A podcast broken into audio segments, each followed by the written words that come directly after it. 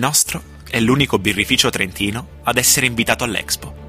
Mi domando se chi ci ha scelti sappia che in realtà nessuno di noi tre fondatori ha superato i 30 anni. Mi domando se possano anche solo immaginare con che determinazione abbiamo deciso di accendere un mutuo, di fondare una SNC e di metterci così in gioco.